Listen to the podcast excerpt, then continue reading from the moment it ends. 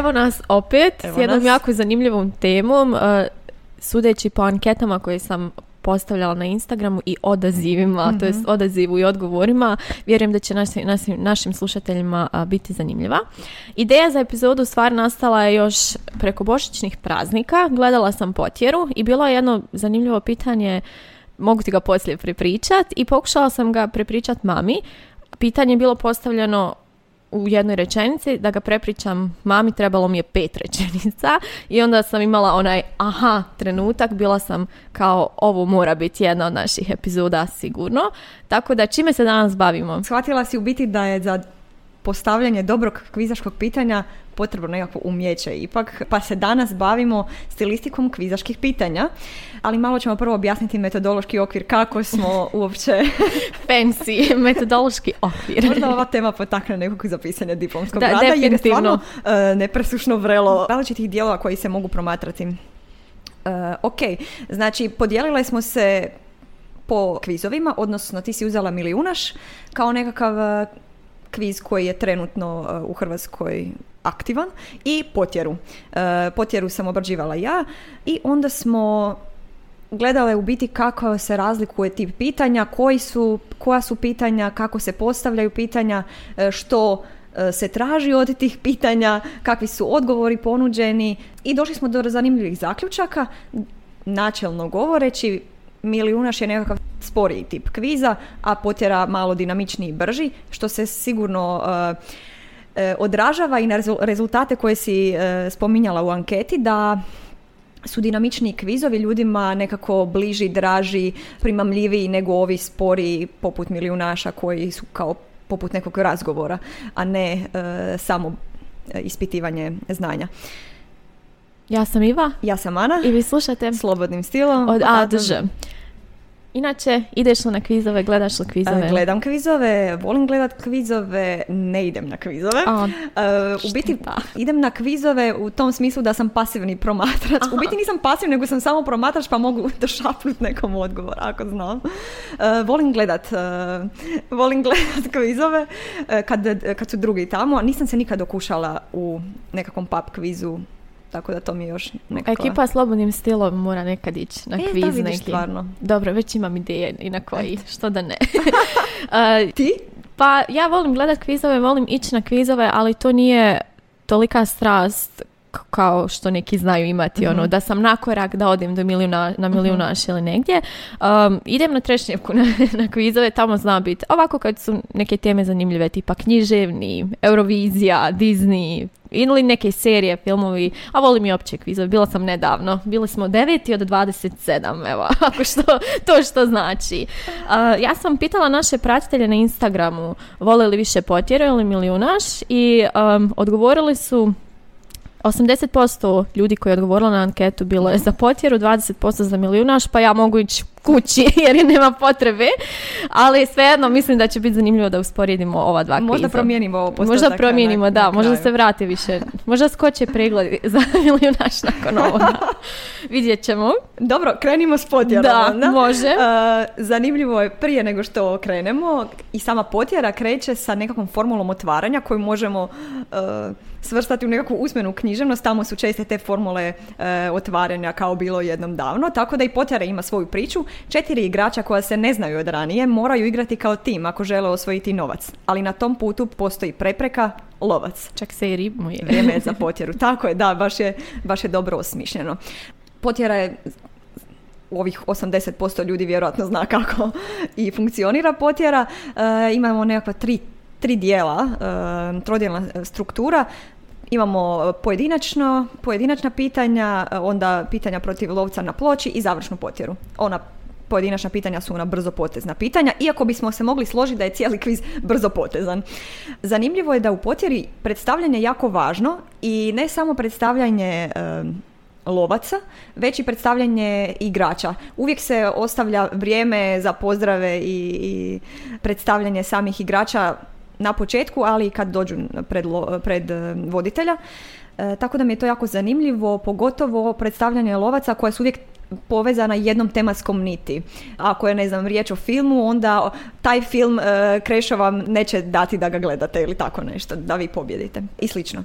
ono što mi je bilo kod potjere zanimljivo, prije nego što krenemo na konkretna pitanja, je to da zašto je taj kviz uopće dinamičan. E, upravo stoga što, je, što se pitanja izmjenjuju velikom brzinom, a i sama pitanja čitaju se velikom brzinom i zato je tu od velike važnosti uloga voditelja. I fonetičara. Tako je, moram promovirati svoju struku da ja imam gdje raditi. da, jako treba biti dobra dikcija jer ako voditelj ne pročita dobro, dovoljno dobro ili jasno pitanje, e, ako ne naglasi baš tu riječ, e, može doći da do toga da natjecatelj ili ne shvati pitanje ili ga ne čuje dovoljno jasno e, ili da mu se čita presporo, pa naravno da neće moći osvojiti e, određeni iznos u minuti vremena koji ima za e, brzo potezna pitanja. Nekakva statistika je da se postavi oko 11, 10 pitanja u tim, u toj prvoj minuti, što kada podijelimo, e, do, dođe do nekih 5-6 sekundi po pitanju. Prosječna rečenica, prosječno trajanje rečenice, ovo su sad nekakvi e, nekakvi podaci koji su e, dokazani e, znanstveno na temelju e, govora na televiziji. Dokazao ih je profesor Ivo Škarić koji se dosta bavio govorom u elektroničkim medijima je to da govorna rečenica da bi bila i razabirljiva i time, samim time, dakle razabirljiva znači da je izgovorena jasnom dikcijom, dobrim izgovorom ali da bi bila i samim time razumljiva, znači da ju možemo shvatiti, ima gornju granicu od 24 sloga, dakle nekakva optimalno, optimalna rečenica, e, što je osam govornih riječi, odnosno trajanje od 5 sekundi. Tako da bismo mogli reći da potjera u tom mm, smislu zadovoljava e, te okvire. Prosječno pitanje traje 4 do 5 sekundi, naravno tu se ne, tu moramo uračunati taj još odgovor gledatelja koji je ta još jedna sekunda recimo u onim šest sekundi koje sam govorila na početku. U pisanom jeziku duljina rečenica može se znatno povećati zbog neograničenog vremena e, koje čitatelj može utrošiti na njezinu obradu i zato su pitanja na ploči nerijetko duža od onih pitanja brzopoteznih brzo pote, ovo je sad moja statistika koja se može, koja se može dalje mm, i, i preciznije analizirati, ali ovo nekakvi su temeljni e, uvidi da je u brzopoteznim pitanjima e, brzina 6,88 slogova po sekundi, što je, što je dosta brzo i treba biti brzo da se sakupi dovoljno novca. E, na ploči je nešto ta brzina manja, dakle u pitanje odnosno tempo govore 5,6 slogova u sekundi, znači znatno znatno manje slogova, broj slogova u jedinici vremena, što ne čudi jer su pitanja na ploči ležernija, imate više vremena za pročitati e, pitanje, a u završnoj potjeri je ta brzina najveća, 7,33 sloga po sekundi, tamo je e, ta brzina najveća jer je i nekako i najveća napetost na kraju, da, da, jer je ono brani se. Potjera. Tako je, da. Tako da, ok, složit ćemo se da su na ploči pitanja nekako dulja, jer i sam e, natjecatelj može si i pročitati e, to pitanje, pa ne treba se toliko fokusirati na e, voditelja. Zbog toga što su pitanja na ploči dulja, ona su i drugačije koncipirana. Primjerice, pitanje koja se naša gora sa sedam zubi krije u anagramu riječi klinka ne može biti postavljeno odnosno ne bi bilo dobro da je postavljeno pitanje na ploči jer kada mi vidimo riječ klinka vizualno, automatski imamo veću pomoć nego kad nam se to pitanje e, pročita usmeno, jel?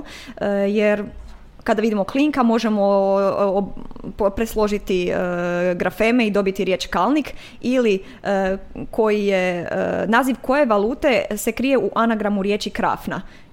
Lakše ćemo vizualno vidjeti da je to franak, nego da nam se to pročita, pa onda e, su takva pitanja u kojima moramo premetati slova ili slično e, vrlo često ili u završnoj potjeri ili u e, brzopoteznim pitanjima kada se pitanja čitaju i samo jednim kanalom dolaze do slušatelja, odnosno natjecatelja. Pitanja su raznolika i ima ih pregrš, tako da sam izvojila samo još neka neka važna. Znaju biti i nekakva jako duga pitanja, to su ta na ploči, Pročitat ću jedno. Za koji film e, Jafara Panahija iz 2022. Možemo, možemo reći da je šteta što premijeru nije imao u Berlinu. Pitanje ima 46 slogova, rekli smo da je 24 optimalno, tako da je ovo e, znatno premašuje e, te standarde. I bilo je ponuđeno nema lavova, nema medvjeda i nema palmi uopće nam ne trebamo znati kako se zove taj film, važno je da znamo koja se nagrada dodjeljuje na filmskom festivalu u Berlinu e, i mislim da je jako dobro sastavljeno to pitanje. Nema lavova bi se odnosio na festival, filmski festival u Veneciji gdje se dodjeljuje takva nagrada i nema palmi e, kao zlatna palma u Kanu. Zanimljivo je da je pitanje postavljeno u drugom licu množine, za koji film možemo reći ili u drugom pitanju kako bismo preveli, nekako, je, nekako mi je to onako familijarno zvuči to pitanje, ne znam kako tebi. Pa slažem se, ali znanstveni diskurs. da, da, da. Tako da, da, evo, to su ta neka pitanja. Primjerice, stilske figure česte su u pitanjima. Ti si pronašla, odnosno vidjela, čula pitanja u kojima se baš traži točan odgovor stilske figure neke. Da, baš smo komentirali prije snimanja s profesorom Bagićem, koji je mhm. autor riječnika stilske figura, um, da stilske figure imaju neku reputaciju ekskluzivnog znanja ili tako nešto, jer su česte u pitanjima, pa često se, često se postavljaju u kvizovima, jer valjda ono, to običan puk ne zna, ili ljudi koji nisu strogo u mhm. stilistici književnosti i onda sam, onda, se ja, onda ja budem jako sretna kad budu stilske figure, kao aha, ovo znam, ali opet s druge strane, pa dobro, tim se baviš, bilo bi čudno da ne znaš. Da, da. Uh, je, stilske figure su svugdje, i u pitanjima i e, kao ono što se traži od pitanja, odnosno u Čak bi rekla da se i učenice, ali možda čak natjecatelji pitanja boje stilskih figura. Jer ono, šta ako budu neke stilske figure kao pa znam, ono, poznato mi je anafora, ali sad na primjeru možda ne znam. Imam osjećaj, baš sam ja imala takav dojam prije nego što sam došla na faks. Plašila sam se stilske figure jer uvijek imaju čudne nazive. Mhm. To, to se nauči kroz praksu, kroz ono stalno ponavljanje i tako da bi rekla da, da se ljudi možda čak i boje toga. Da, da je... je moguće. Meni je bilo zanimljivo kako su dosta često pitanja koja se tiču naše struke, odnosno nekakve književnosti jezika u e, potjeri. Pa primjerice, ne znam, e, koje je ime najkraćeg padeža, Iva, znaš li? Dativ. Da, bravo, bravo. Bilo je pitanje kako se zove sin Dunda Maroja, pa su ponuđena Dživo, Maro i Miho. Zatim često znaju biti pitanja u kojima se traži nekakva e, znanje etimološko e, ili znanje nekog stranog jezika. Pa onda kako bismo preveli latinski izraz, izraz police e, verso, to je bilo. Ili koji dan u tjednu Rusi zovu Voskresenje, znaš li? A, nedjelja. Tako je, da, da. Ja nemam nikakve statistike vezane uz broj slogova jer je malo sporiji tip kviza. I nije, nije to ni bitno tu. E, I nije toliko ni bitno, mm baš smo i komentirali da voditeljima malo i veću ulogu tu, Targ čak i pomaže, mm-hmm. natjecateljima, od natjecatelja se očekuje da malo naglas razmišljaju, promišljaju, komentiraju, tako da je dosta ležernije, opuštenije, čak i zamračena cijela ona atmosfera, djeluje uspavljujuće. ja sam Prvo, više nije nagrada milijun kuna nego 150 tisuća eura, ali se svejedno kviz zove milijunaš. Zvaćemo to ga da. A, ja sam, ono, prošla sam zadnjih nekoliko 5, 6, 7, 8 epizoda i izvukla sam brojne stilske figure, jer pitanja prije svega tematiziraju stilske figure, ali se i koristi stilskim mhm. figurama.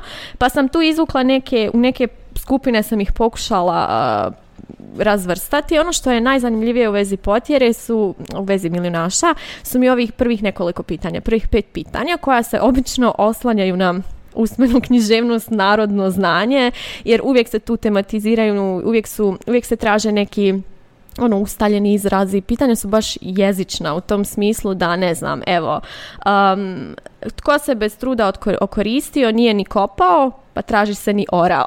Tako da to je ono znanje koje hm, do, dobiješ izbivanja u svijetu, da, recimo. Da, ne možeš ga baš... Ne možeš ga baš... Možeš, ali mislim da ga niko ne uči iz udžbenika. Um, kome se može vjerovati? Pa su onda ponuđeni odgovori čovjek od riječi, čovjek od rečenice, čovjek od sloga, čovjek od slova. uvijek mi je zanimljivo u ponuđenim odgovorima da se uzme jedna, um, jedno semantičko polje, jedan je točan odgovor, onda se uzimaju čudni pripadnici tog mm semantičkog polja. U svakom slučaju, budući da je tip kviza u kojem su ponuđena, uh, u kojem i čitatelj ima, to jest natjecatelj ima ima prikazana pitanja, prikazane odgovore, onda se mogu koristiti različitim grafostilizacijskim postupcima, fonostilizacijom i slično. Na primjer, na liječničkom ste pregledu recite pod A, a pod B B, pod C C, pod D, D i sve je naravno napisano sa više ovih E, E, E i na kraju naravno imamo isključnik. A, tako da su pazili na te uzvike um, i na stilsku, ovu grafostilističku figuru adicije. A, jedno pitanje koje je meni bilo jako zanimljivo, javna osuda ponekad se zna pretvoriti u medijski. Što? Spielberg, Tarantino, Kubrick, Lynch. tu je ova grafodomestikacija. E sad, uh, jedno od najzanimljivijih pitanja uh, na koje smo se mi malo prije smijale, dakle, u pjesmi koje grupe Radovan baca daske.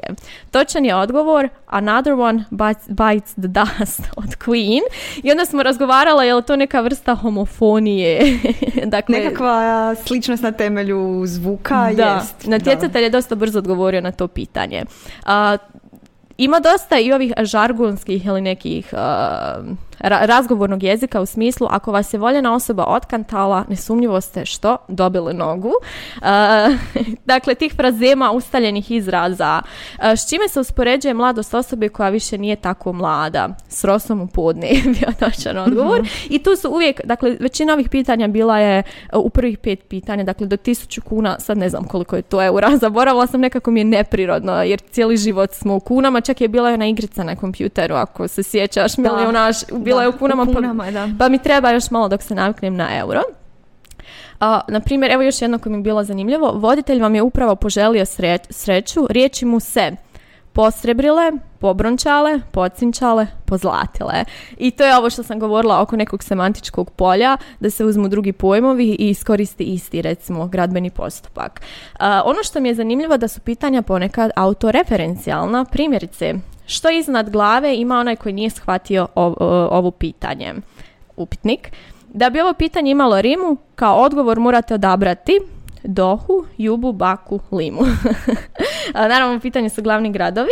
E sad, I ja sam napravila jednu kategoriju ostalo gdje ima svakakvih pitanja koje je nemoguće podvesti pod jednu kategoriju. Ono što je meni bilo zanimljivo da čak pitanja teže i nekoj narativnosti, to jest pripovjedaju. mm Primjer, jedno pitanje je išlo Četvrti je kolovoz 1782. u katedrali Svetog Stjepana.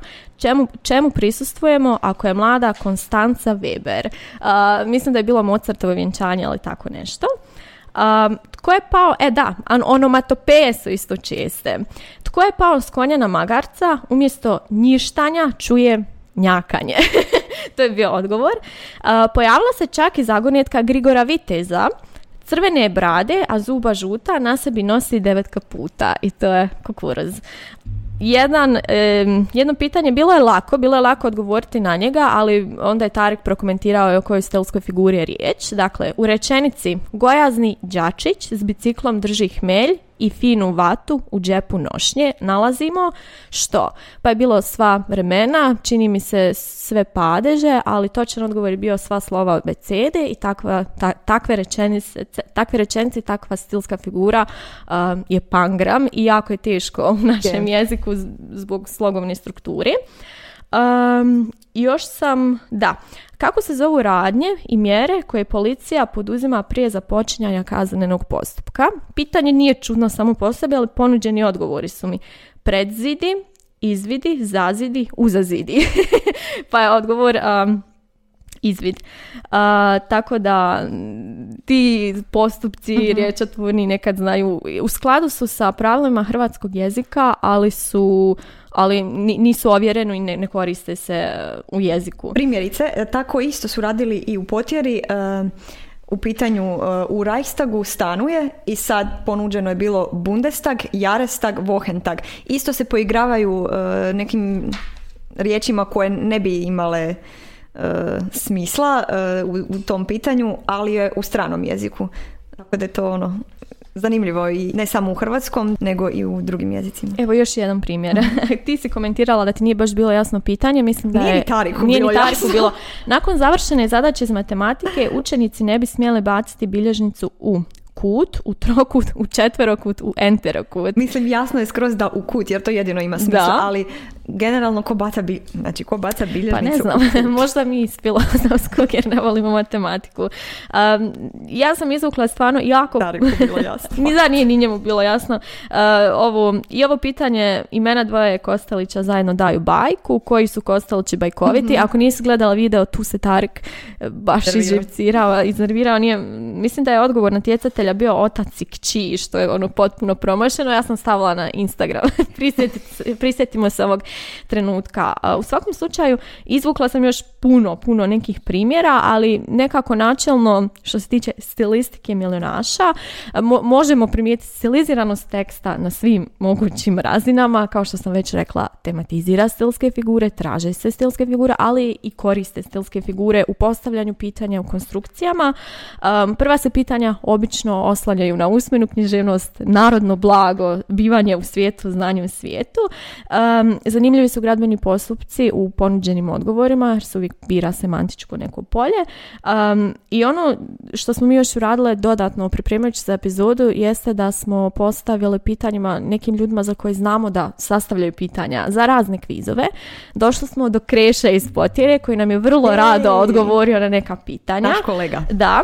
Dakle, i još jedan go, uh, Filip Karačić koji je gostovao na još jednom podcastu, on postavlja pitanja za potjeru, ali ja sam još e, poslala mailove i poruke ekipi kvizova na koje ja idem i svi su rado progovorili o tome. Ono što je zajedničko u svim njihovim odgovorima, a što je meni posebno zanimljivo, um, jeste da da se svi slažu da je za pitanje najzanimljivije u stvari kontekstualizirati mhm. pitanje upravo preko tih stilskih postupaka i od samog pitanja dobiti neku priču. Da vrlo rano u procesu njihovog sastavljanja pitanja su shvatili da nije dobro samo naći, ne znam, ko je bio osmi mhm. premijer neke države, mhm. nego da je dobro pitanje ono pitanje koje se igra, koje daje neki širi kontekst, koje će čak nasmijati, očuditi i upravo tu e, je stilistika nekako, upravo je tu to igranje jezikom, jezika kao zagonetka, jako, jako, jako je to važno, evo želi se postići ta narativnost e, da. pitanju. Da, to je svakako zanimljivije. O, za razliku od onih kako ih e, jedan uh, kvizaš, Gojko, s kojim je također smo dobili njegove odgovore, nazvao suha pitanja. a to su upravo ta pitanja suprotna od ovih koja su lišena svih tih uvoda, pripovjedanja, nego su to pitanja, kako on kaže, citiram, tako u mom društvu nazivamo pitanja, obično od jedne rečenice, bez ovih prethodno navedenih stvari za koje osobno smatram da čine dobro pitanje. Um, slang dijalektalizmi uh, doprinose šarmu i često izmame osmijeh natjecatelja. Da. citata. Da. Uh, tako da u smislu ta pitanja kako se zove ili koji je bio osmi premijer nisu nisu ljudima niti privlačna, niti samim natjecateljima, niti ovim sastavljačima. Mada s druge strane, došli smo, stupili smo u kontakt s jednim sastavljačem pitanja za potjeru u Srbiji i slagalicu. To su, slagalicu iskreno nisam nikad gledala, ali znam kakav, znam da postoji taj kviz. On je također rekao da ponekad čak nije, da treba imati mjere, da ni ta zaigranost u nekom smislu nije baš dobra, jer može umoriti natjecatelja. Vjerujem da je u milionašu to drugačije, jer manje pitanja se prođe, ali recimo ako bi tog bilo previše u potjeri da bi mhm. bilo zamorno, tako da treba pronaći neku granicu, neku, neku mjeru. uh Za kraj. Što na kraju možemo još reći? formule možda. Tako je. E, počeli smo formulama otvaranja. Završavamo. formulama zatvaranja. E, to je vjerojatno dio licence koji svaki od tih dvaju kvizova koje smo analizirali ima. I potjera i milijunaš. Pa tako... E, Milijunaš pita, odnosno zatvara svoj kviz jednom rečenicom ne zaboravite da jedino mi pitamo tko želi biti milijunaš, a potjera će uvijek e, završiti e, riječju sretno. Da, to je najefektniji završetak na govorništvu. da. Um, ne znam, evo. Do sljedećeg kviza, dok ne otiđemo na kviz, da, moramo, ovo ti je bila baš dobra ideja. Da, idemo, definitivno ja sad, ono, baš, evo, padaju mi papiri Ja sam Ivo. Ja sam Ana. I vi ste slušali Slobodnim stilom od A do Ž.